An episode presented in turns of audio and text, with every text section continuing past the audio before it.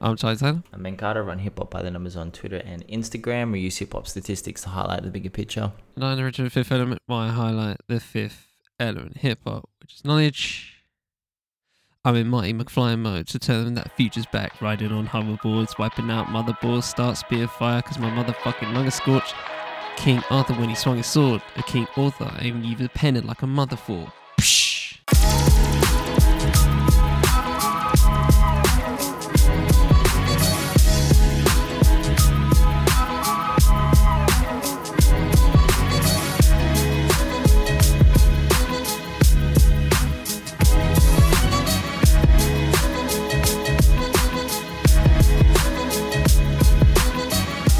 Remember the first time hearing that. Like, legitimately, hit the first time I heard it, I was just like, oh shit. like, fuck. The first time spinning survival tactics was out fucking standing. Like, I bet I don't remember many th- many first times of listening to anything because how could you, right? But when you listen to as much as we listen, uh, stuff uh, we listen to, but yeah, man, it's just just remember being there, just like absolutely melting at that particular like just stop the beat. Sheesh. Hi Ben. How's your week been? What have you listened to this week? Yeah, I feel like Capital Steez is someone that you first time you hear, you always remember. You always like, oh, oh, like, yeah, it's gonna be interesting. Uh, this week's been hot, man. It's so hot. Like, it's like No, it's been cold actually. It's been extremely cold, but you know. We don't have aircon, so it's it's you know, I don't mind the heat. I don't mind it. I like it more than the cold, but it is getting quite oppressive. Trying to sleep and sweating through your sheets, not much, not much fun. This week, man, this week we got some albums. This week, I'm gonna start with Styles P. Uh, man, Styles P just needs the right production. He just needs the right production. He's he never misses. Lyrically, he's always on point. Conceptually, I think he's always bringing something interesting. I'm always curious to see where he is in his evolution and his growth as a person because if you've seen interviews with Styles P, Jadakiss, you know they're on journey, man. They're on a journey. They're they're really working. They're they're developing themselves as human beings, and you know different ventures that they're doing. It's very interesting to see how they then, you know, talk about their history and talk about things they've been through and the, the things that they've done in their past. And Styles P is one of the greatest rappers of all time, man. It's just always amazing listening to him. But yeah, the production here, half of it's good, half of it's just not good. And it drags Styles P into some positions that, you know, the second track, for example, is just straight up pop rap song, you know, with a big booming hook. And uh, yeah, it's nice. It's a huge miss. And the third track's really good, and then the fourth track's really good. It just kind of like oscillates between these two things. And yeah, man, uh, look, I think it's worth going in, giving it a spin. I don't think it's. I think his his projects have been getting more inconsistent as we progress. That's just how I feel. I think stuff from the 2010s and late 2000s very consistent, bro. Very very good. You know what you're gonna get with the Styles P album. Nowadays, you're not really sure. It's like, is he gonna put a pop rap song on here? Is he gonna bring a, a pop singer on for a hook randomly and try and do like this big kind of pump up anthem? Uh, yeah. Apart from that, good album. Good album. Always Styles P, man. You're not gonna be disappointed listening to a Styles P album. Uh, Reuben Vincent dropped a really, really solid project. Uh, Rapsody's on here as well. Highly recommend going and checking that out. I, I really enjoyed it. I only gave it one spin. I haven't had a chance to give it more listens, but uh, you know, I, I might even talk about it a bit more next week after I listen to it more during the week. But yeah, very, very solid project. Um, who else have we got in here? I want to talk about Yachty last. Um, Crimeapple. Crime Apple dropped a good tape. I enjoyed that. Um, that was pretty much it. BIC Fizzle. I'm not sure if I should say BIC Fizzle or Bic Fizzle. BIC Fizzle. Yeah, bangers, man. Some bangers on that project. I thought I thought it was really solid. I enjoyed it. Um, if you just want to listen to some trap bangers, turn it on, switch it off, everything else off, forget about everything. Yeah, man, that's where it's at. The God Fahim as well. I thought that was a good project with Camouflage Monk. I think that's his second tape in two weeks as well. So yeah, the God Fahim, just lyrical, man. Just a very lyrical artist, very lyrical. And finally, we're just going to talk about it, man. We're going to talk about Lil Yachty. So, Lil, Album of the year. Lil dropped Lil, Lil, Lil, Lil Yachty dropped this album, and it came out early in Australia. So I thought, you know what? I'm going to listen to an album before I declare it album of the year. I'm actually going to give it a spin, see if it's it's worthy of that title. The first track, holy shit. Because the first track's about six minutes, six and a half minutes. So I didn't get into the album for a good half hour because they just kept playing the song back over and over and over again. Incredible. Just a beautiful psych rock slow burner that just progresses into all these different directions. It's great, man. And Lil Yachty's in there. He's in the mix. He's he's kind of his voice is an instrument on that track. It's, it's beautiful. And then we get something that I don't think anyone really expected. It's basically a a psych rock, alt rock kind of album from Yachty, like an indie folky kind of thing from the late 2000s. You know, obviously I've been saying MGMT, Tame Impala, and Pink Floyd were obviously like on the vision board for this record because it definitely sounds like definitely sounds like something Tame Impala would have put out, or definitely MGMT after their first album. But yeah, man, I think it's really, really good. There's a lot of criticism floating around, and that's that's totally fair. Yachty definitely pushed himself out of his comfort zone here. Um, it's not Michigan Boat Boy. It's probably I don't know if there's been a bigger sonic shift than this because Yachty doesn't rap at all on this, and there are no traditionally hip hop beats on here at all. I wouldn't say anything on this album is an actual hip hop like hip hop production.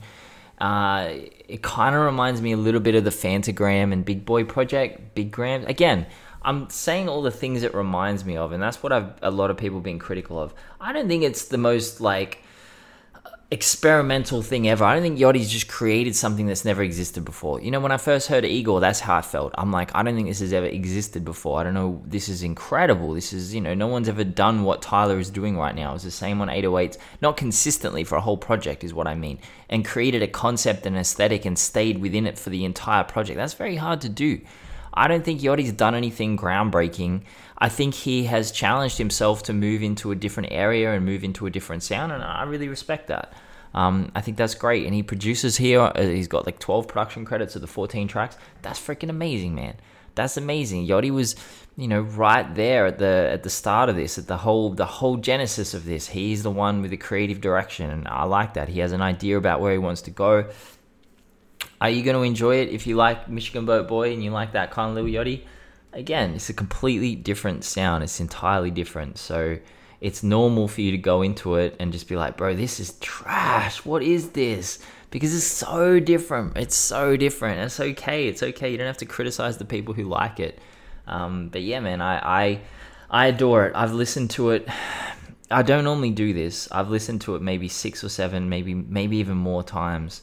Um, and it's freaking it's Monday morning over here. Like it came out Friday morning, so it's been a couple of days, and I've just played it. I've just, but I've had it on the background. I've had it on when I'm working out. I've had it on when we're playing PlayStation. Like I've just done so much to it. It's this incredible album. So I want to shout out Yachty. I think uh, the rhetoric around it is going to be pretty intolerable. Um, people are going to be yapping about it. They're going to be getting their hot takes off and that's cool. We're probably going to get our hot takes off about it next week when we we discuss the uh, the metaphysical ramifications of what Yachty's doing. But yeah, nah, man, I like it. I like it a lot. I highly recommend it. People at least check it out, man. If you don't like it, that's cool. There's nothing wrong with you. But yeah, I reckon give it a go. See how you feel. that was me, Charlie. What about yourself? Uh, yeah. Someone else asked me if um have, have you have any of you have you uh you know spun the Yachty project? And I was like, I'm currently listening to the Hi-Tek instrumental B project. You tell me if I'm listening to it. Um, so yeah, have fun with that. Have fun with all those uh, conversations because I am out. Uh, Hi-Tek, as aforementioned, uh, Glen Orchard Drive, 1993 MPC 60, very instrumental B project, name of a project. Um, so this is, uh, according to his IG, one of five uh, beat tapes he's going to drop in the next few months um, which uh, is very interesting. And uh, if this goes by anything, um, gonna get some clean Hi-Tek beats. Hi-Tek's one of those just like, just if you know, you know, kind of guys. You know what I mean? Like he has some, he has notable projects and notable collaborations, right? But uh, people don't put him in like the you know Madlib Alchemist pantheon, right? But he's always he's been here. He's been here for a while, right? It's at least since you know, obviously, well, clearly from the title of this since the 90s. So, you know, it's not like he's come out of nowhere. He's clearly been doing work and has always been doing work. Um, but yeah, it's just interesting how some some people just are just are just there. You know, it's like, oh yeah, Hi-Tek. I nearly forgot about that dude. Um, but he's still banging out. He's still banging out albums and banging out beat tapes and all that stuff. Keep him busy. And uh, this is one of five. And uh, I really thoroughly enjoyed this one, um, especially the Coltrane one. Uh, literally called Coltrane, and as you can imagine, it samples Coltrane, and it's absolutely clean. Um, it's not too not, too long of a project either, so it's um, not really. It's not like a Ninth Wonder Zion projects where like they go for an hour and a half, um, and are just destined for the background of everybody's life. But um, you can you can I think you can sit down with this one and uh, really absorb the absorb the MPC classic hip hop, hip hop, um, you know, ways of doing things. So uh, shout out to Hi-Tek on that front. Uh, Brody Brown, the kickback. This is, the imagery I got from this uh, album was as I was listening to it. You know, in the first, um, for those that have seen Fresh Prince, the classic Fresh Prince Bel-Air, of course, right? First episode, um, he's in his he's in his new room, um, and he's and he's jamming to Soul II Soul, back to life, right? Uh, to the point where he touches the wall and the whole wall, mo- wall moves, which is hilarious. Um, I thought when I was listening to this, I was like, "This is what the the Bel-Air reboot thing that's that's been out, and I still haven't watched it yet, but I've got it saved. I'm gonna watch it at some point. Um, but that would be this album is kind of like encapsulating what I can imagine 2022 Will would be listening to. Um, it's it's like it's trappy. It's got melodic elements, but it's got also that sunny California vibe going on. Um, talking about getting, uh, you know, s- smashing women, smashing chicks, all that stuff, right? All that classic hip hop shit. Um, but I don't know. It's got it's got it's got like a nice essence to it where you where you can bump in the whip. Um, and yeah, some good some good stuff on there. Some real good stuff on there. Um, interesting listen for sure. And uh, yeah, give me very Bel-Air vibes. Um, just uh, just a just a rich just a rich kid, um, just uh, living life in LA. That's how I can imagine it. Um, yeah, Reuben Vincent, Love Is War. Been a big fan of Reuben for a while now. Um, ever since he signed to Jamla, been keeping up with him and just seeing what he's been doing. Um, you know, just uh, been, been talking with him, talking about him with uh, Ian Kelly. Um, and a couple of times I've interviewed him, um, and he really uh, uh, rates his artistry at such a young age. I think he's like 21 at this point. Um, and yeah, this is a really interesting album, really good album. Um, I like the, uh, especially like the midpoint, especially um, where he kind of hones in on relationships and has interesting, um, interesting take on it and interesting uh, ways of going about it. The Mon- Money track is very inventive. I really enjoyed that track in terms of just the whole concept of money being this woman called Money. It's, it's, it's great. It's, it's, it's nice. Uh, it's a nice track. I'll see February 13th with Rapsody. She just completely just bulldozes that track with top tier lyricism, top tier wordplay. Like the first couple of bars she has, she just, I'd, I'd like stop and stop and pop it back like 10, 10 seconds just to spin that again. I was like, excuse me? Stop coming with that wordplay. Like Rapsody, uh, if she ain't dropping this year, I'm be highly disappointed because Jesus Christ, she's she's she's got she's got some, she's got some heaters lock and loaded. I, I guarantee. Anyway, um, but yeah, Reuben album, very uh, very much enjoyed it. Um, you know, obviously the production is always always going to be top tier when you have the likes of Ninth Wonder, Khrysis, uh, uh, uh, Eric G, all of those people in the Soul Council hooking you up. You will always be laced. Um, but what you have to do in terms of Reuben is have the end product and have that other half. And uh, I think he, I think he fulfilled it. I think he fulfilled it. Very solid debut album. Shout out to Reuben Vincent. And lastly, Lakecia Benjamin Phoenix, spelled L A K E C I A. Lakecia. So uh, she is a saxophonist. Um, and I think this was entirely produced or executive produced, however you want to word it, uh, by Terri Lyne Carrington uh, one of my favorite um, composers and artists, um, jazz art in in the jazz world at the moment. Um, so you guarantee, bet your bottom dollar is going to come with some heat. Um, very nice uh, features along with it. Uh, I'm just getting up right quick. Uh, Diane Re- Dianne Reeves on Mercy, just oh, just absolutely banging. Just uh, uh, vocals. Georgia Anne Muldrow on feet on the title track Phoenix.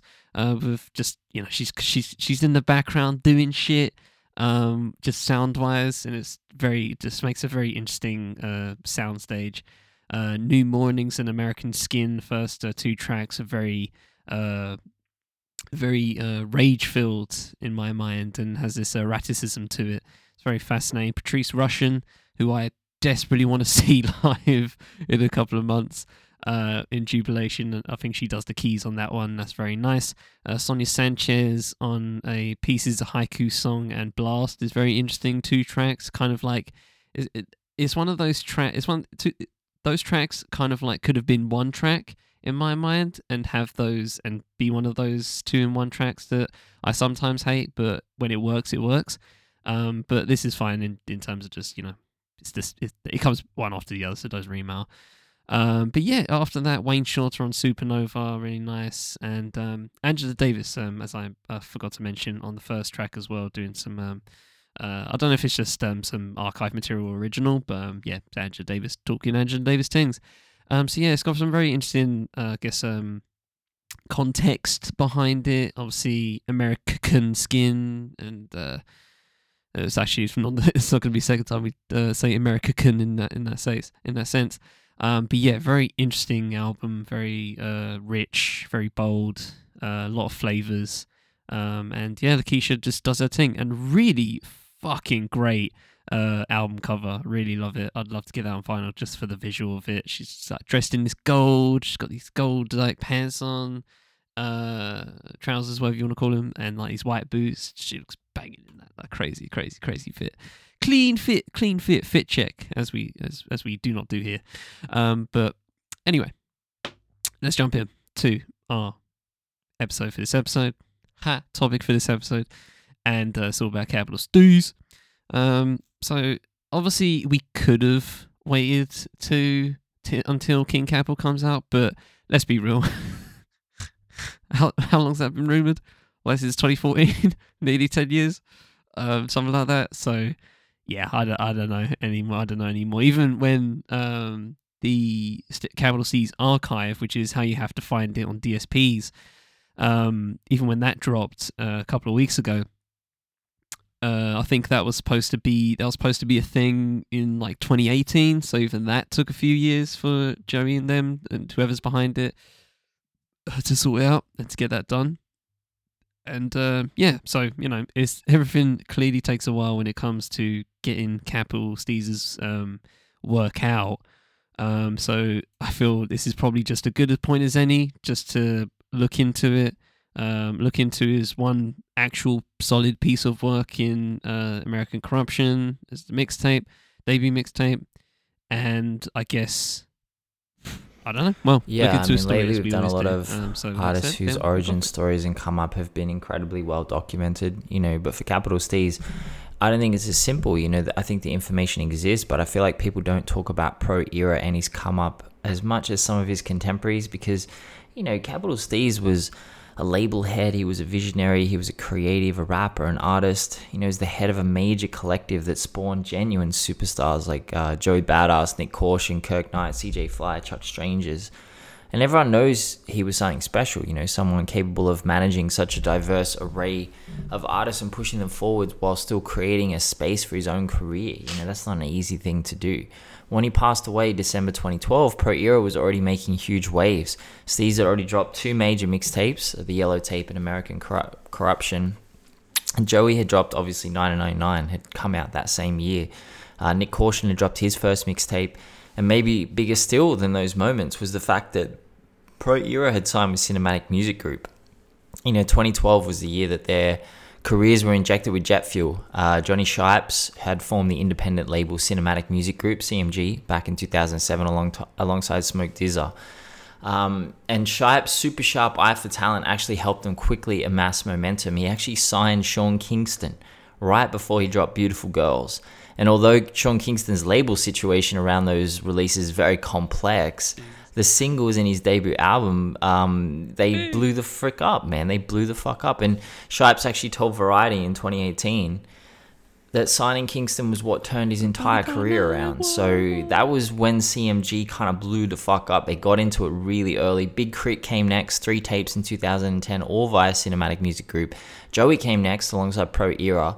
So both Joey Badass and Pro Era were signed individually to CMO. Uh, sorry, CMG, Cinematic Music Group. So sadly, 2012 was the year that Steez passed, and um, we'll talk about that at the end. But first, I, I kind of want to paint the picture of who Steez was and what he stood for because those are incredibly important aspects of his artistry and his stories. Very fascinating. I don't think a lot of people know all this stuff because I don't hear it talk about very often, but we're going to talk about it. So, he was born to Jamaican parents, but tragically, his father passed away when he was just three years old. So, his mother and his two older sisters raised him, and he actually grew up in a household of five. So, he had three sisters, his mother, and himself. He actually formed his first musical duo in the fourth grade. They called themselves Saturday Morning Breakfast and actually did some performances in class. And this actually morphed into rapping by middle school.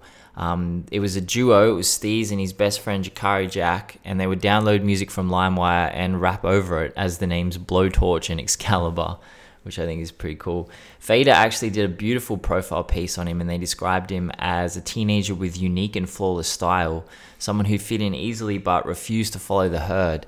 And he began to develop a bit of a reputation as a rapper. He was going by the name Jay Steez and building up a lot of buzz around the school. So Joey and Capital Steez met through the shared love of rhyming. Um, Joey was attending the same school and he was uploading videos of himself rapping onto YouTube under the name JOV. Now, Joey told Fader that Steez's reputation has preceded him, and he was actually really ecstatic to link up with him. Um, and that's where Pro Era began, man. It began right here. And Joey told Complex, it started off and there were four of us. It was myself, Steez, my homie CJ Fly, and Pow P. Um, we all went to the same school, Edward R. Murrow. We would cut classes and go and sneak in the auditorium backstage and just rhyme for periods and periods, the raw shit. Steez and Pow came up with the name. We're progressing. That's what it means. Be progressive. Third eye shit, third eye shift. And Joey actually told Fader this about like the whole idea of Pro Era. We wanted to change the world through our music. So this was already the direction that Steez was taking in his own life. He was rejecting conventions and displaying a very strong sense of individuality. His mother was Christian, but Steez began thinking about becoming Rastafarian in high school, and his views on organized religion were scathing, scathing. His close friend uh, Kevin Newen told Fader, we were both raised in Christian families, and there came a time in high school where we were like, this is bullshit. He started telling me about how the white Jesus was fake and how Jesus was really black. Now, during that outstanding Free the Robots, um, the track off his, uh, his debut mixtape, solo mixtape, he actually mentions his mother's faith and he raps, I won't stop till Reagan is caged in. Mum tell me I should let the Lord handle it. The arm of the law is trying to manhandle us. A man's world, but a white man's planet. And the doors are slowly closing while we're falling through the cracks of it. like, you're just picking out like just bits. Uh, it's so good. He's such a good rapper. It's unbelievable. And you know, across his first mixtape, you can see his frustration at the conventional ways he'd been told how to survive. Capital Steez, religion, capitalism, mainstream government. You know, these are the things that he was told to have faith in, but you know throughout his music and just everything that he said and did he was he was always rejecting this and looking for a better way his music is deeply politically and socially conscious um, he's highly critical of monolithic expressions of authority. So his distrust of establishment traces back to his recognition that organized religion was, in his words, bullshit. And so he began to expand his focus. He ended up at the music industry, no surprise, but it was always with a deep sense of purpose that Steez delivered his words and his statements about establishments. During a beautiful piece by Christian Zeitler and uh, Carnegie Mellon, they actually describe Steez as having created his own set of unique beliefs, which were free from convention of any one school of thought, and he began to live by these unique, you know, his own unique value system. And the most motivating of these beliefs was that he was indigo. So the concept of indigo children, and we're going to get a little bit existential here. Um, the concept of indigo children was brought up in the 1970s by Nancy Tappe, who is a psychic who studied the paranormal. Now, she believed she could identify these children through life colors, which she defined as the single color of the aura that remains constant in most people from the cradle to the grave. Now, allegedly, and stay with me on this one, Tappe began to notice a lot of children born with indigo auras. How she came to be noticing a lot of children's auras, I'm not 100% sure, but you know, that's not, that, she never explained that. But it was a very slow burn to getting kind of recognition for these indigo children. It wasn't until 98 when a book entitled The Indigo Children, The New Kids Have Arrived was published by a self help duo that there was any widespread curiosity about this alleged phenomenon. Now, in 2002, there was even an international convention of indigo children. So, indigo children are highly intelligent, they have inherent intuitive ability, and they have a resistance to rigid control based paradigms of authority. All qualities that Steez and those around him happily attributed to him. So this was only one, and, and was actively going around saying that he was an indigo child. So, but this was only one part of Steez's spiritual makeup. Fader explains he created a unique spirituality incorporating New Age concepts, Egyptian mysticism, and numerology. He and his father, uh, sorry, he and his friend would talk about astral projecting, auric fields, shape shifting. They would discuss ways to keep their third eyes open. So, very, very spiritual and this worked its way into pro era. You know, they would meditate together, rap about chakras, third eyes. You know, no one has a negative word to say about Steez's energy around this time. He was beloved. There's no, this is not a criticism. This is just me retelling like how Steez was. You know, he, his friends were devoted, and to most people, he appeared as a visionary and someone to follow because wherever he was going, he was going to change the world. That was the whole idea. You know, everyone thought Steez was very intelligent and they followed him because of this. Then we get to the number 47. Um, so Steez, Steez believed the number 47 was a number of universal balance. Okay, the fourth chakra is the heart and the seventh is the brain. And with the number 47, it represented the tension felt between these two chakras. Now, his friends said, according to Fader, that Steez believed 47 to be the universe's quintessential random number, and thus he started noticing it in his daily life everywhere. And then we get the logo. Um, most have probably seen it. He wanted to create a logo that blended two numbers and created a swastika from them.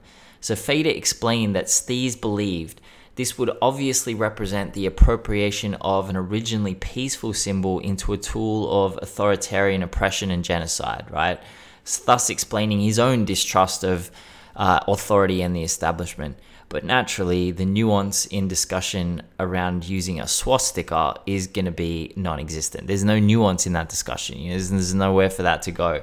And Steez and Pro Era plastered this sticker all over the city, um, with Steez reportedly ready to debate anyone who criticized because he believed in the message and he felt that he had the ability to defend it and maybe even use it as a teachable moment obviously it went down like a lead balloon.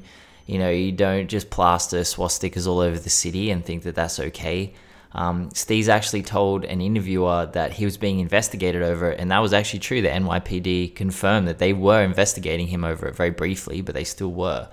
So, you know, that paints an interesting picture of Capital Steez. Um, we're going to talk about the yellow tape because this kind of came, the yellow tape kind of came out before all this. Um, it was before Pro Era, but you know, I thought I'd just give a little bit of background and history so you can understand that Steez was a very different person. He was very unique. Um, he had a very strong sense of self and way of viewing the world, and you know, the people around him were intoxicated by it, and it seemed to be a positive, entirely a positive thing. You know, people were really gravitating towards him uh, early in his career. So yeah, we get the yellow tape. If you want to talk about that, Charlie.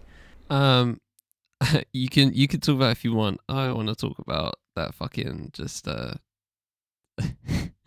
so the funny the funny thing about that all is like the way I see just as a you know personal tidbit on just how I see religion and stuff like that, right?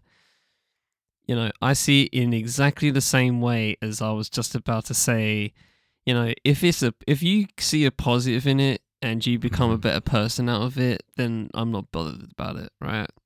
Believe whatever you want because literally when you were talking about, you know, indigo children, any of that stuff, uh numerology, uh crystals, any of that stuff, right? If it makes you feel better and it makes you think that you're a, you know, if you find personal development and purpose from it, by all means, do you, right? And obviously, you're going to find some like minded people, form your communities. Fine, I'm cool with that, right? Same with religion, right? If you believe in whatever religion, go for it, man. It's all you. Like, believe what you feel. Um, if again you gain like you know a positive edge from it, and it uh, uplifts you, and you can help uplift, uplift others from it, and anything, all of that positivity, then fine. Obviously, right? You know, there's a negative side of religion and all that stuff, and it, you know, and people take it for a ride, right? Which is kind of why I don't participate in religion in any way because I just feel if I if something hits me, uh, if I'm hit by a bolt of lightning and I see uh, whatever whatever God is the true one or whatever it is, right? Then Mm. that's me, right? But I haven't had that, so I don't feel the need to actively, you know, it's kind of like I don't feel I've I, I found my purpose in other things, right? And people find their purpose in religion, and that's fine, right? But I just don't believe everybody goes down that route. Um, so you know, and then when it comes to indigo children and all that stuff, I'm just like, okay, it's the same thing, right? But I don't know. I just found some hypocrisy in there when he was just like shitting on organized religion, and then went ahead and said I'm an indigo child. It's just it's it's kind of uh it's kind of funny. Yeah, but I to me in think it's- hindsight. I think it's more the criticism of like a very conventional mainstream sure. authoritarian Hey, because you know the, the concept of counterculture, man. indigo children yeah there's no there's no authoritarian like influence in that. I think he more meant with religion. There's someone who's the overseer and they tell you what you can and can't do and they're kind of controlling your behavior you know? I mean, we're all, we're all, dr- we're all driven to, uh, we're all driven by something. We're all influenced by something else, whether it's a person or an entity. Doesn't really matter. But um, yeah, not to get too theological on here because I am not rehearsed in that at all. and how you're not you haven't done any degrees in theology I did watch a, um, I did watch a video essay the other day or the other week um, on the game Bayonetta and how that and how that uses theology um, because it stacks with it, and I find it fascinating. But that's as far as I go. Like if you if you ain't combining it to some some some Nintendo game, then then I guess uh, not gonna not gonna fly with me for some reason. But yeah, I, d- I d- there you go that's charlie's That's rules for life That's if it doesn't life. if it doesn't coincide with a nintendo game i'm not to learn about it Uh, exactly. How did I find hip hop? I don't know because of uh, DK Nintendo DK game. DK Bongo Blast. That's why. Um, of course. tony hawk pro skater 2002 Li- li- yeah, exactly. Yeah, it's because I heard. It's because I heard the Anthrax Public Enemy uh, uh, link up. That's that's why. That's how I got into hip hop, and I did that as I did. Uh, you know, a one uh, a 360 uh, board slide off the off the stairs in the school. Um, that's exactly when Can't it beat happened. it. That's exactly when it happened. can't beat it That's the spark. oh gosh, I love Tony Hawk's Pro Skater. Go ahead. Um, Tony. Fun fact: Tony Hawk same birthday as me. Um, so there you go. Fun fact there.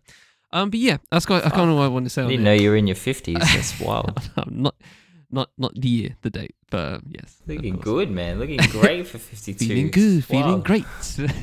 yeah, that's me. I'm, I'm in my sixties. Um, I've I've duped you all. Um, but yeah, uh, go go for it on the yellow tape stuff. Um, No, I didn't. I didn't. I didn't write much down because you know I wanted more to talk about American corruption. Oh, let's talk about American Um, corruption But yeah, no. I listened to Let's more the sing- I it, actually listened to more the singles um, than the actual yellow tape. I didn't listen to the yellow tape. I listened to like a lot of the singles that were just out, and I was like, that's interesting because, um, and actually it brings me kind of into American corruption. I don't know if you want me to start on it or if you have some background on it. But, um, Go for it. all right, No, so it's all you. um, the the overriding na- the overriding thing I came off it, and I got this with a few of the tracks. Um, there was one called literally called Troy, which, um, as you can imagine, uh, sampled the uh song from Pete Rock and CL The greatest hip hop beat of all time. Yeah, literally, like yeah, definitely top five for me. I just Yep. the the the Gl- glorious in the beat, clean, everything clean. Um, definitely top five for me. Um, and yeah, so he, he, you know, he like like most people did in what I call the MySpace era. Um, did those did those mixtapes right and did those uh, tracks and uh, also did one based off uh, Tyler's Yonkers, um, which was very interesting. Um, it was kind of like it was it had the Yonkers beat, but it had something else on top of it. Um, so that was kind of interesting. But connecting that with American corruption, American corruption, um, is the fact that there's a lot of uh, there's a lot of doom in here, isn't it? Um, there's a lot of uh, there's a lot of doom production um uh, used used here, and I kind I kind of found that interesting of how you know you have all these tracks, you have all these singular tracks, and you have these EPs with you know Pro Era and uh, you know this uh, and the Yellow Tape, but you when you have your debut mixtape and it obviously has the 47 thing right in the middle it feels like there's some weight to this right? And obviously king capital is supposed to be the thing after that um, and you know real ramp up. You can see it. Um, but i kind of found interesting that you know after even the first track i think that was that had all caps sampled obviously for Madvillainy, and um, there was a couple tracks I didn't note them down, but there was a couple more tracks. One of them was literally just a beat from one of um, the myriad, uh, the the endless library um, that is MF Doom's uh, Special Herbs uh, series. Um, So good. so good. I have no idea where the fuck to begin with with, them, with them, bro. I was just like, there's so many. I remember when we did the Doom episode. I was like, oh, this is crazy. This, why is there so many beats? It's like seven volumes like, of, of fucking tons of beats. Anyway, um, so yeah, I just found that very interesting of how um he actually used a lot of MF Doom work. Um, I, I kind of find that as a just outside of everything, just um a little thing that I kind of found interesting. Um, but yeah, you know, you have a Truck Stranger, CJ Fly on Cab Fair, Joey on Talking Shit. Uh, really like that track. Free the Robots aforementioned um, uh, is obviously very fascinating, and uh, yeah, I just uh, there was just a lot of um, Dead on Arrival, Doggy Bag, or the beat on Doggy Bag, and Forty Seven Elements. Actually, there's some really fucking good beats on here. this is really good production. I really enjoy it, and this is kind of why uh, uh, overall I just really like this era of of hip hop because it really there was a lot of like I don't know revisionism, I guess, and uh, throwback natures to it. Obviously, you listen to 999, and that's you know extremely boom bap New York, and uh, it's kind of similar here, um, a little bit. Stuff like uh, Doggy Bag, 47 Elements, um, I just uh, completely love, and uh, the re- the revisionism. Uh, I think that this era kind of had where they were kind of playing they they didn't they weren't taking what the 2000s was giving them. They kind of skipped over that in my mind. They were like nah let's just go back to the 90s if anything and then just build our own sound based on that. And i feel this is a great example of that um, you can shout out some mac miller tapes as well from early on um, and i feel like they took a lot of that um, but yeah, just um first verse on a on on a doggy bag was uh, very fascinating. Uh, I mean, all of them are fun, fascinating, but yeah, I just I don't know, I just came. I just like the wordplay on this one. I guess it's it's kind of a.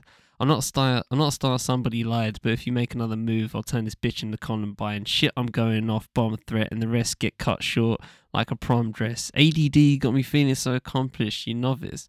I can make you one of my accomplices. Ride shorty through Gotham like Robin did. Just don't touch the gauntlets, kid. Cult classic. Fuck a 4 5. Not I. I'd rather be on Pro Cloud 9. The new Ninth Wonder. Jim, Superfly Snooky of, Snooker of this rap shit. I'm flyer than a suicide jumper. And when I went and boosted my confidence uh, from hard rock to hard knock, left the block in astonishment. Any pro tune, I'ma just have to body it. Th- As for kamikazes in Nagasaki and opposite, can't send a boy to do a man's job because a Tonka truck's a Tonka truck. Doesn't matter the body kit. and any way you cut it, I'm still monstrous. Hey dude, he's in grade school, so play cool. I think something about Steez in the very brief but obviously beautiful light that his music has um that his music career obviously spanned in a few years is I kind of, I think this um ability to cover so much ground in terms of subject matter. Tonka trucks, Jimmy Superfly Snooker, uh, things like that, right? Even in that one verse, there was a lot of mentions of you know popular culture.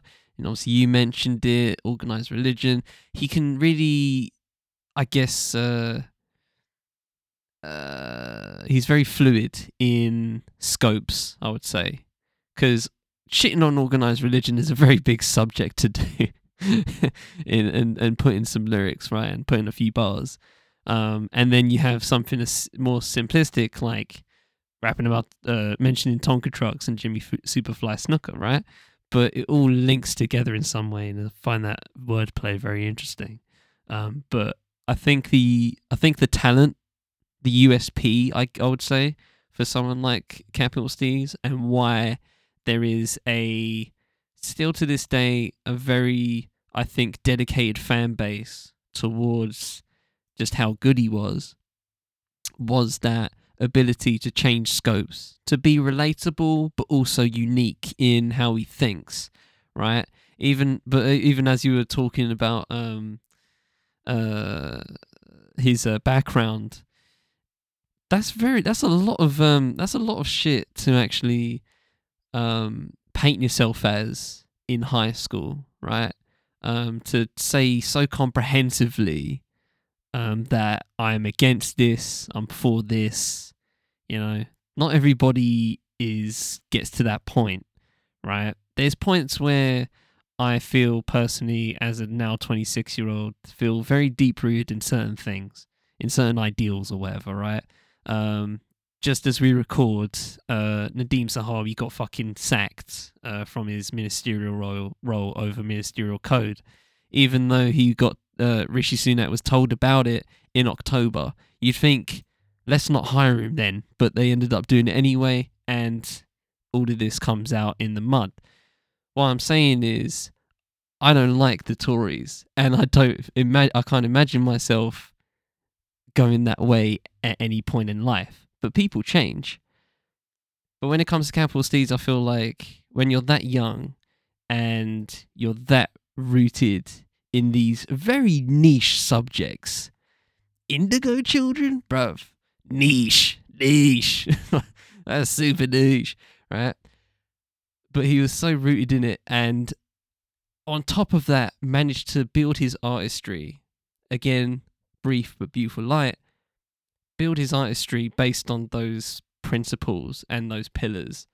And not to kind of end the show for myself here but i would have if the in the what if realm of this if if he was still alive and and you know continued his career I don't know, man. It could go a lot of ways, and I find that so fascinating. Yeah, it's very interesting. It's for someone to have such a strong sense of what they believe in at that young of an age. I mean, you might be sitting there listening, thinking, oh, yeah, he's around 25. Bro, he's not, man. It's, we're talking about this is 8, 17, 16, 15. Like, it's very young to have these beliefs. And by the time we got uh, Steez's debut mixtape, where he really does, it really is a debut mixtape. I mean, this is him talking about everything that he's gone through and everything he's experiencing. It's actually a brilliant tape. Um, but Pro Era was flying, man. At this point, like Steez himself was flying as well. Um, this is their 2012 heyday. And you know, when you think about it, with Sto- Joey and Steez, who were propelling the group forward commercially, they were kind of the dual hopes of the collective. And Steez dropped first. He dropped before 1999, um, April 2012. Uh, it was a tape that he genuinely believed in, um, something he'd spent time and energy crafting from the instrumentals down to the artwork, the lyrics. Uh, it was a full package experience. Every aspect of this tape was molded into Steez's persona and beliefs at the time. I feel that's why the lack of recognition really affected him so much because he put so much into this tape. And lyrically, it's very dense. You know, 41% of his bars deal with either religion, the government, or his own disillusionment, often all three at once in a single bar. Um, and his disillusionment in just established conventions and organizations, like, for example, the music industry and capitalism both take heavy criticism on this tape. People often point to Free the Robots as the quintessential Steez track featuring a heavy dose of this distrust of government and how deeply he was questioning religion. He even mentions the apocalypse in the first verse, saying it was getting closer. And certainly that was something that was growing within him during 2012 that we'll speak about in a second. Um, you know, the second verse is far more nuanced takedown of systemic oppression in the US. He begins the verse by detailing his own fears of being gunned down in his own city, referencing Jay Z in the first line, then Biggie and 50 Cent a few lines later. Then he raps, I won't stop till Reagan is caged in, which was very pertinent because a lot of Steez's bars on this album reference crack and the damage it did to everyone involved with it, from the dealers to the consumers to everyone in between, and the violence that it brought to his community. He touches on religion in this very song, but he dismisses it readily. And I think that's indicative of the deep distrust he felt, felt towards organized religion. At this stage of Steez's life, he didn't need to pen a scathing verse about the helplessness of those you know, waiting for God to save them, he felt like he'd progressed past that as if religion was now just merely a passing thought. There's not heaps of religion on this album. Um, there's a little bit, but in total, he only references religion 4% of his lyrics, where the government is 23%. So that's, you know, it's a massive difference. And there's genuine tension across the tape between Steez's desire for recognition and success and his disillusionment with the music industry. On 47 Elements, he raps, look, he's here, he's growing a beard now. How's that for your mainstream? And, you know, the whole project is a perfect expression of where Steez was at in this moment. He was confident, he was flying, he had a record deal with an independent label. Joey was gearing up to drop his own debut mixtape. You know, the dual hopes of Pro Era were about to take 2012 by force. But then it all fell away very quickly for Steez. You know, this is April 2012. He passed away in December 2012, and things were okay in April 2012. But yeah, I mean, it's it's, it's a sad story. Um, I will tell it. Uh, I mean, no disrespect when I tell this story or you know talk about Steez's motiv- motivations, but um, there's a little bit here. Uh, but I think it's important to talk about these final few months. So. Joey had been signed, and in turn, he got Pro Era signed, but it was quite obvious apparently that CMG were only interested in Joey. His videos got the, the budgets, uh, the tours were Joey Badass and Pro Era to- tours, and shockingly, this is probably the worst one.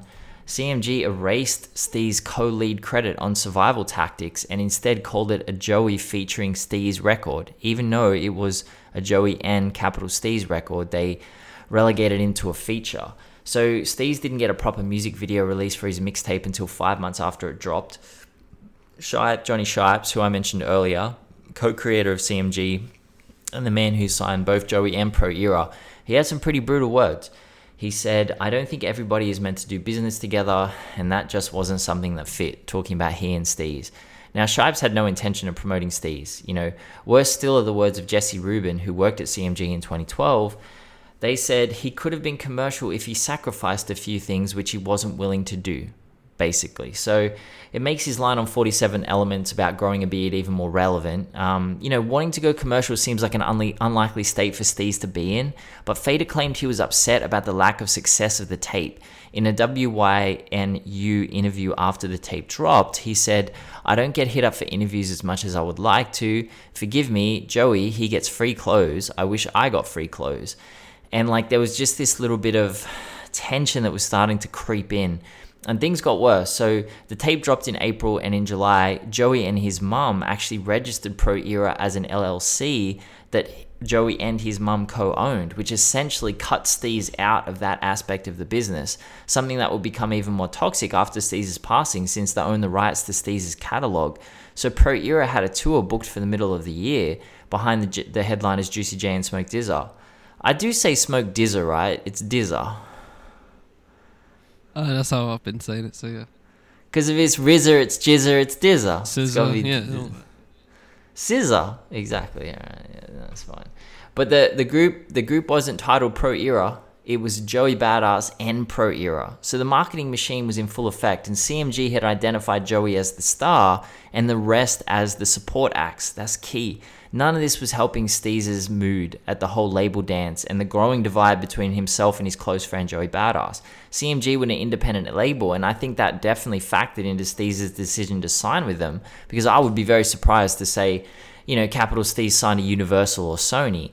But CMG were just acting like every single other major label, commercialization over everything else. And while Steez was happy to engage with that if it helped him achieve his own end of changing the world through Pro Era, the commercialization was just not forthcoming for him at all. He wasn't being involved in this process. And CMG had deemed him unmarketable and he was relegated to the sidelines in a group that he founded, you know, the group that he was the lifeblood of and the visionary and the one that people followed. Now, Fader said after the tour, his friends described himself described him, sorry, as disillusioned. Jakari Jack actually describes Steez as getting darker, and he said, you know, he was a bit concerned. Fader then painted a pretty grim picture of Steez withdrawing into some slightly alarming occult practices and some other spiritual rabbit holes. Now, when he spoke about these publicly, he merely stated that he wanted to find balance and create a neutral energy. So he, he obviously felt a lot of chaos around this time. He would re release American Corruption in October that year with seven new songs to try and re up the enthusiasm, but this was met largely with silence. And again, I speak to Fader's brilliant article. They describe Steez as secretive about his own psyche, often presenting outlandish theories that his friends say distracted them from what was really going on behind it all. So they weren't really sure what was happening with Steez. Now, it's unclear uh, how, sorry, it is clear how unclear his mental state was to those closest to him because Everyone repeatedly explains that they found him hyper intelligent and often speaking about concepts beyond their understanding. So none of them actually comment on his psychological state with any certainty. His own family, for example, were crestfallen. They, they didn't even understand where the root of his problems were. They didn't understand what was going on because Steez had hidden that kind of side of his life and his experiences from them. And I say all this to say I don't want to dance around Steez's passing. I mean, he took his own life. He jumped from the roof of Cinematic Music Group's offices. There's been a little bit of rumor and conjecture around his passing. I'm not going to get into the conspiracy theories about Illuminati and all that bullshit for obvious reasons. It's not conspiracy theorist podcast. You know, we haven't got the tinfoil hats on today. But during Survivor's Guilt off Joey's last album, 2000, he actually raps, Joey raps, How could people accuse me for his death? Which was referring to those really weird theories. But during that verse, he also sheds a little bit of light on something I will speak on because there are a lot of theories and well written pieces, opinion pieces, really aligning Steez's uh, decline in mental health and, and you know psychological state, like correlating that with Joey's rise. And on Survivor's Guilt, Joey raps, yeah, we had some problems, but what what brothers don't? Sure. Then I caught a little wave and headed back to shore. That's when he started drowning, and he had no one around him. So partially, I feel it's my fault. Now that song obviously takes part of its name from the Brilliant Survival Tactics, you know, track that both of them were on. And, Charlie said, I mean, most people probably introduced the Steez through that, and it just blows your fucking mind listening to that. But Joey seems to be acknowledging a well held belief that Steez's mental health started to deteriorate after Joey started to explode. Once he came back from that tour, after being taken off his own song by a label he believed in, Fader explains Steez told a friend in November 2012 if the world doesn't end, something really big is going to happen and it's going to change our lives. Now, here, Fader theorized that Steez was influenced by the end of the Mayan calendar and the belief that was circulating around this time, people might remember it, that the Mayans predicted the end of the world on December 21, 2012, because their calendar ended. So on Facebook, Steez was referencing doomsdays and global paradigm shifts in November, and this was coupled with two things. He performed December 12 in Williamsburg, and everyone who speaks on it said it went really poorly. Um, he was heavily under the influence of alcohol, and he felt there wasn't enough people at the show, so he just walked off stage. Um, he would go on to tell CMG employee a few days later that he was done with the rap industry. Then Pro Era released their next mixtape, Peep, The Apocalypse, on December 21st, the day the world was meant to end, according to the Mayan calendar. Now, his family said this did absolutely nothing to calm him. He actually became increasingly paranoid about the 47 stickers plastered all around New York, so he was a bit worried that he was going to get in trouble for it. So the next few days are very dark. Steez appeared at a pro era party in Soho, but he was apparently distracted and sullen. The next day, he allegedly told someone during a pro era event who spoke to Fader on the condition of anonymity that he was actually planning on jumping off the CMG building. Again, allegedly, this is all allegedly. Um, pro era members attempted to change his mind, but the person who was there claimed it was too late. He'd made up his mind already. And then it happened. Um, either the very late hours of December 23 or the very early hours of December 24, uh, Steez was gone and, and casting confusion and loss upon the people he inspired with his intelligence and his vision. And it's a really difficult story to hear. Um, you know, Steez was evidently a very complex soul, someone who sought to excel himself and everyone around him at every opportunity, but someone who saw his hard work go unrewarded, at least in his own eyes, repeatedly and consistently. So, I don't know if you haven't. So I've talked a lot there, but I did want to talk, t- say that story because I think it's very important to understand. You know, he wasn't at that point when American corruption dropped. He was very, very positive and very hopeful, and it just it got worse for him, man. In 2012, it just got worse as the year progressed. Yeah, there's um a lot of uh just uh, a lot of events in such a short time, right? Um, and yeah, it's uh it's a, it's a it's a very uh, layered reaction, I would say, um, towards everything. Uh, because I, I was I was I was thinking about kind of like failure as you were talking, and how people deem it, uh, and how people see failure and stuff like that. You know, L's are lessons. You know what I mean? And that's how some people talk. And um, you know, people subscribe to different things, and uh, I find that yeah, I, I, don't, I don't know, man. Like, cause I can understand why people on the outside looking in, um, you could easily make the case of just like Illuminati. I'm gonna stay well away from that stuff, or the conspiracy theories, but just like, just in general of like watching, uh, of of watching people that you came up with get hot, right? And and at some and you might or may not think, may or may not think that it comes at the expense of you. And you know, we we've been talking about Wu Tang obviously for the past few months, right, on and off. And you know, the interesting obviously thing about all of that is that you know they all re- they're all relatively cool still, um, and uh, and obviously they when they when they initially got their solo deals, it was with the just themselves, not you're signing Joey, you're signing Pro Era. It wasn't none of that. So you can make a case that Joey just um, put clumped everything together, and that kind of exacerbated the issue because, like you said, they didn't want anybody else. They just wanted Joey, right? And if they want to be selfish about it, go for it. Um, but I don't know if that decision Joey and his mother made to clump everything together and just um, make Pro Era and LLC. I don't know. That feels like a case of contention there, um, and uh, I, I, f- I also find it interesting that I there's so many people involved in this, and um, and there's not much, I guess, uh, clearing up on on uh, it has to be on Joey's word and nothing else, right? Um, and like I said, you know, we've been he's been touting King Capital for nearly a decade. Um, touted putting his putting Steez's work on Spotify and DSPs in 2018, and it's just come now on the on the dawn of 2020 on the well on the sunrise of 2023. So, you know, we don't know a lot clearly um, behind the scenes, and there's a lot of I can imagine. Uh, I think conjecture's the word, um, but just a lot of uh, rivaling stories, right? And uh, a lack of people wanting to talk, which is interesting. And again, not going to get into conspiracies because that's just good. Because I can, as soon as I said that, I was like, "Yep, some people are going to go down the rabbit hole right off that sentence," and I'm not going to bother. Um, but, bro, it's just that's a that's a lot. It's a lot. That's a lot. How what's that time span? Like a like six months, eight months.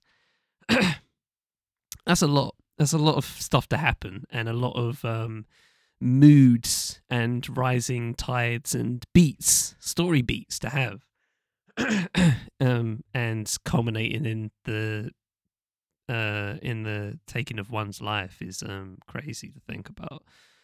But yeah, man, there's a lot of uh, I I can I can I can suggest a lot of things, but there's kind of no point.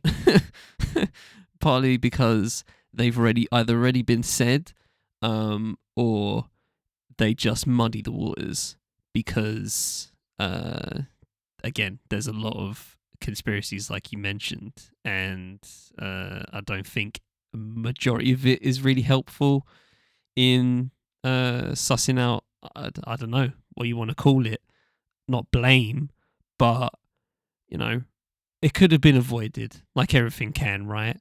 And you always kind of want to see that. You you always want that hindsight twenty twenty, and for a retrospective that we you know that we do in general as as the ethos of this show to not have it as 2020 is kind of jarring and we kind of have to leave this as uh as gray because I, I don't know what even to suggest as, as to why the events happened right? And you know you can you can say it was just like you know um label shit but there had to be more than that right? Had to be because you know i was talking to my boy about warren g last night and i was telling him a story that we that you told me on this pod of like how he was ready to go on literally onto the plane that i will say is a rocket ship that take death row to the newest heights and Suge Knight just went not you. Left him at the terminal. But you know, Warren G made a made regulate, and the rest is history. And I always could. I th- that's the kind of just the sad thing about it, where I just wonder if Steez saw a different way of it. Of okay, Joey's kind of like gone on his own thing. You can be bitter about that or not, whatever. But I still got me and I still got my artistry and I still got my voice. And, you know, as the years go by, everyone has a voice, right? And uh, while that can mean a good thing or a bad thing, you make a case for that, you can still have that. And you can still have uh, something that you can be proud of. Um, just because a label didn't fuck with you, hey man, fuck with yourself. That's all like that's that's you know. But I'm just basically talking at this point. So I think it's look, it's it's it's complex because you know it's not just. I, I never see it as just the label not fucking with him. I see it as yeah, it has being, to be more than that. But yeah. I mean, I see it as being one. Of, and again, I'm not going to comment on on his passing, but I, I definitely understand or why he did it because how could we possibly know you know we're not going to ever know that but yeah. i certainly understand what happened to him basically being his worst fear being realized where he actually did engage with one of these corporations or conventions or things that he's been told will help him get ahead in, in life and in the world you know something that will help him progress Deal and that's the, the devil music kind industry. of thing maybe yeah. yeah, but like I think he probably put his trust in that that record label, which is totally fair. I mean, he might have been he might have really believed in the vision, they might have really sold it to him, you know, and then it literally did the thing that he's been saying that corporations and capitalism and all these, you know, regimes do. It it just chewed him up, spat him out, used him and, you know, discarded him. And that was basically what he'd been railing against his entire career and trying to tell people this is what this is what they do. And yeah it's it's hard man. It's, it's he's so young at this time. He's so young. It's not like he's 35 years old you know. He's in his late teens. Like it's it's shocking to go through that what he experienced. And um, it's just such a sad story man. And yeah i it's it's such an odd story because as you say we just don't have enough information to go off like we know what happened and Fader's article is very instructive and you know, it's it's quite well written. They've obviously researched it very well. They've gotten first-hand sources. They've gotten friends, and so that you know, I, I trust what they say in it 100%. But um, you can't possibly know. You can't. We can't. We can't know what else was going on. And I think that that was why everyone struggled so hard afterwards. Um, you know, these these kids were young, man. Pro Era was young. Joey was 19, 20, like when his his best friend passed away from that. So horrible. And, and what has happened since then has obviously been a lot of tension between Joey and the family. Um, you know, there's been Steez Day, and Steez Day was set up to uh, help the family and, and provide them with financial support. And then there was criticism over that. The family saying that Joey wasn't paying them. Joey said he paid them a hundred grand after the first one. The family said that he only paid them seven grand. You know, then Joey doing things like announcing that the album was coming out, and the family saying, you know, you need to tell us if you're going to do that. Like, you can't just announce music. We don't know. It's it hurts. Like we we don't want to hear Capital Steez music that we haven't heard without hearing it first. Like we want to know what's in it. We want it because it's going to be traumatic for us to hear Yeah. it, and that's totally understandable. And Yeah. so it's not really known when the album comes out. You know when it will come out, but um, the whole thing is sad, man. It it, it, feels so. I don't know. It just feels so empty and unfinished and like totally not figured out and fleshed out because when you, you hear everything about Capital Steez in his early life, you're like, wow, this man is intelligent and he's switched on and he's passionate and he has a really solid idea of what he wants to do. And those things were positive things. He didn't, you know, he didn't want to cause harm to people and be malicious. He wanted to better the world and change the world and better the world for the people around him. And then for him to pass so young, knowing how intelligent he was and how capable he was, it's just so empty, bro. It's just, it's really fucking empty. And that's why Steez's fans are hurt and they'll always be hurt. And yeah, it's, it's, it's a brutal realization to come to when you realize that that person's not going to be here anymore and their energy is gone in that sense. And it's just sad. Yeah.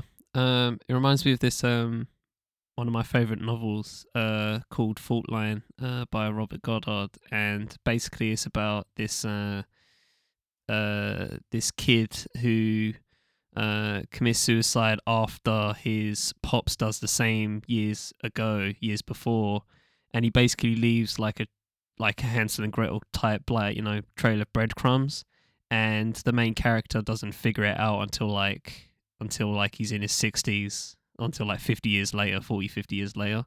And it's just it's just reeling right? To to have that uh that those years of just like not knowing the answer and you kind of just have to move on regardless of that of just something so unfinished you know what i mean of, of uh, something quote unquote unsolved and uh yeah man it's jarring but unfortunately, we have to leave it like that and keep it moving. And we'll finish there uh, with a light note. If you have anything, Ben. Nah, nah, not really. Really, nothing on your mind? Nothing, nothing at all. Um, of nothing, nothing at all. Just, just been talking about, talking about this dude for, for, for an hour. I surprised. I, could, I, I'm, I can't, I'm constantly surprised that we always make it to an hour. Like, just seems like this Yeah. would be one of the short ones, but we make it happen. We make it happen for you guys. We get there. I mean, there's there's Thank a story to tell. We didn't even have that many albums to talk about this week, to be honest. We did. Like- We did. We just had one mixtape. we you know, just kept it moving. Just uh, just kept it moving because the story is just that. It's it's rich, but it's not at the same time. It's really fascinating. It cuts. Um, it's like the story's so intense, and then it just cuts off at December 24, 2012, and then you just completely lost because you're like, but it should keep going. Because it's just like there's like there's just like loose. There's just loose ends just loose ends just floating in the wind. You know what I mean? You just catch one of them. You're just like I don't know what this means. Like because you need to connect it with the rest of it. Um, but um, as a uh, I guess PSA. Um, if you can go spin uh, the new Chuck D documentary or Chuck D led documentary, um, hip hop, uh, how hip hop changed the world, fight the power, how hip hop changed the world. That's what it's called. Um, it's a four parter. Looks at hip hop in a very um, political way. Um, in turn, and the first episode, if you don't watch any of it, just uh, if you don't want to watch it all, just watch the first episode. I highly recommend you watch that. Uh, just going through the not just the foundations of hip hop, but the foundations of where it grew and looking at the politics of New York and the Bronx and America around that time and how hip hop literally just grew out of rubble. Um, politically, it's a very fascinating um, learning learning experience. Kind of uses hip hop and as a and some of the artists as a vessel for how to see American politics. Um, and it's uh, very very interesting. And also, like many Chuck D led things, is basically just an advertisement to listen to Public Enemy, which I am not complaining about. But I see you, you ain't slick, Mister Chuck D. Um, but yeah, very fascinating four part. Um, and uh, really thoroughly enjoyed it. I also went to see Empire of Light uh, with my pops uh, this past week. Um, if you want something nice and light with great visuals, um, shout to Roger Deakins and um, you know, really good acting. Olivia Colman, Michael Ward um, as the top two on the bill.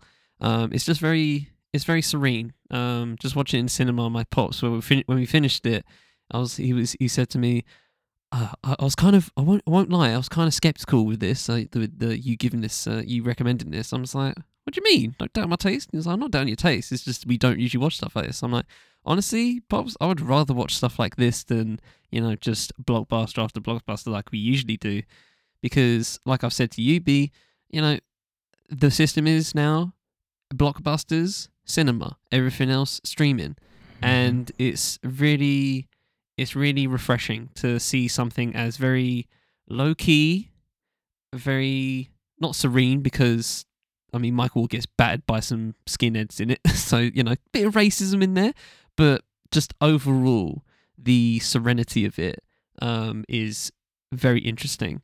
Um, and also, Olivia Colman, spoiler alert, is a nut job, but um, you know, there's that too. So, it, it, but it's kind of it has this it has it's kind of half funny, but you know, it, it's I don't know, it's weird, but it's just different. It's a nice character. It's character driven, and I love that kind of shit and uh, me and my pops were trying to figure out where the fuck it was located. Um, we gathered it was somewhere near Dover, um, Cornwall area, but it's very nice. It's very nice to look at. Good character driven, and uh, very highly recommend that film if uh, anybody's looking for something to watch. Um, but yeah, that's me. Yeah. Well, good, good. We're good, man. We're good. I gotta go, I got dip. I gotta go do some stuff. All right, I got, all right. got some So do stuff I. to do, you know. Yes, sir. I got to eat. But anyway, uh, ladies and gentlemen, we'll leave it there. From the Fifth M Podcast Network, it's been digging digits. Oh, let's try that again. Digging in digits.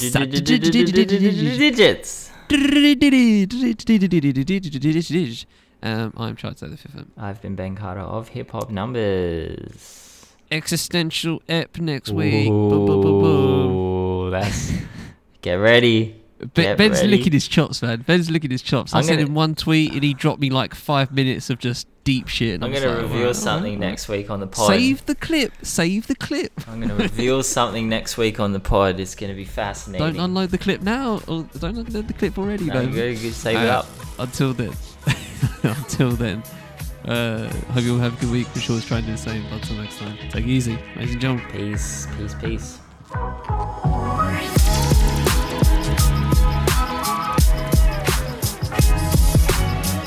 Digging in Digits is produced by me and Ben Carter. The show is edited by me. Music for the show is Pizza MIDI Games by Bonus Points. Thanks to Chill Music for the ability to use. Socials for the Phenomenon, Hip Hop by Numbers, Bonus Points, and Chill Music will be in the full show notes, as well as names of projects reviewed wherever you're listening. This has been Fifth M Podcast Production. Thanks for spending time with us. We shall see you next time on Digging in.